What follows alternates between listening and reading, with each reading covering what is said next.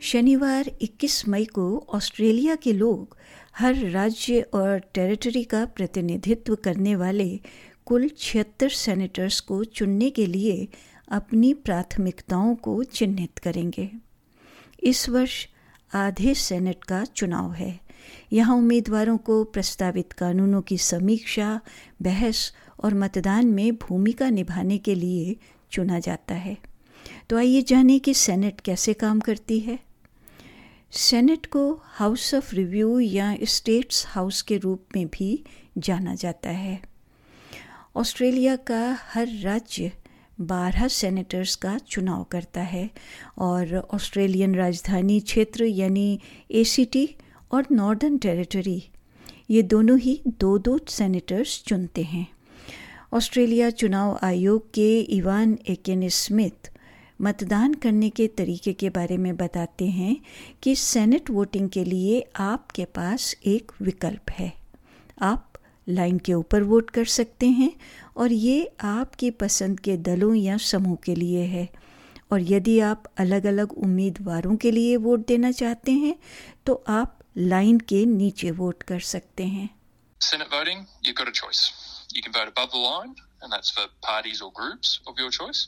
Or if you want to vote for individual candidates, you can vote below the line. Uh, so the voting instructions 1 to 6 at least above the line, if that's the way you choose to vote, or at least 1 to 12 below the line. So that's the choice that you've got when you're voting in the Senate. श्वेत Senate मतपत्र पर मतदाता अपनी पसंद का प्रतिनिधित्व करने के लिए नंबर एक डालेंगे और फिर आगे क्रम में छः तक भरेंगे वोट लाइन के ऊपर भरा जा सकता है या कोई व्यक्ति व्यक्तियों को चुनने के लिए लाइन के नीचे कम से कम बारह बॉक्स भर सकता है।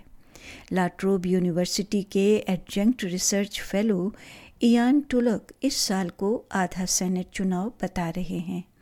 यानी प्रत्येक राज्य में बारह सेनेटर्स में से आधे, यानी छः का चुनाव है।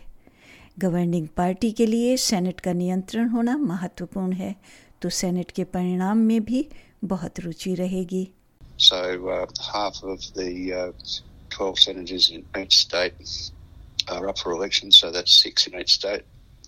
It's important for uh, the governing uh, party to have control of the Senate if they want to get their legislative program through.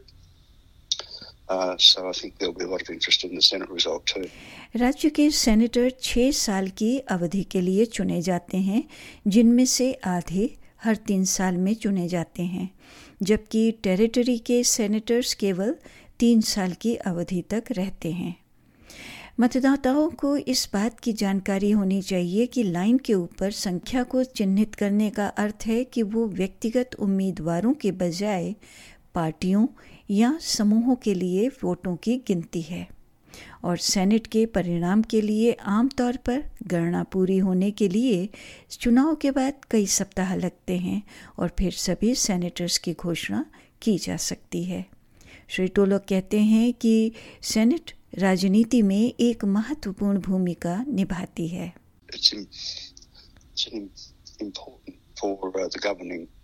uh, party to have control of the Senate if they want to get their legislative program through. Uh, so I think there'll be a lot of interest in the Senate result too. Stephanie कॉट्सी की इस report को SPS Hindi के लिए प्रस्तुत किया अनीता बरार ने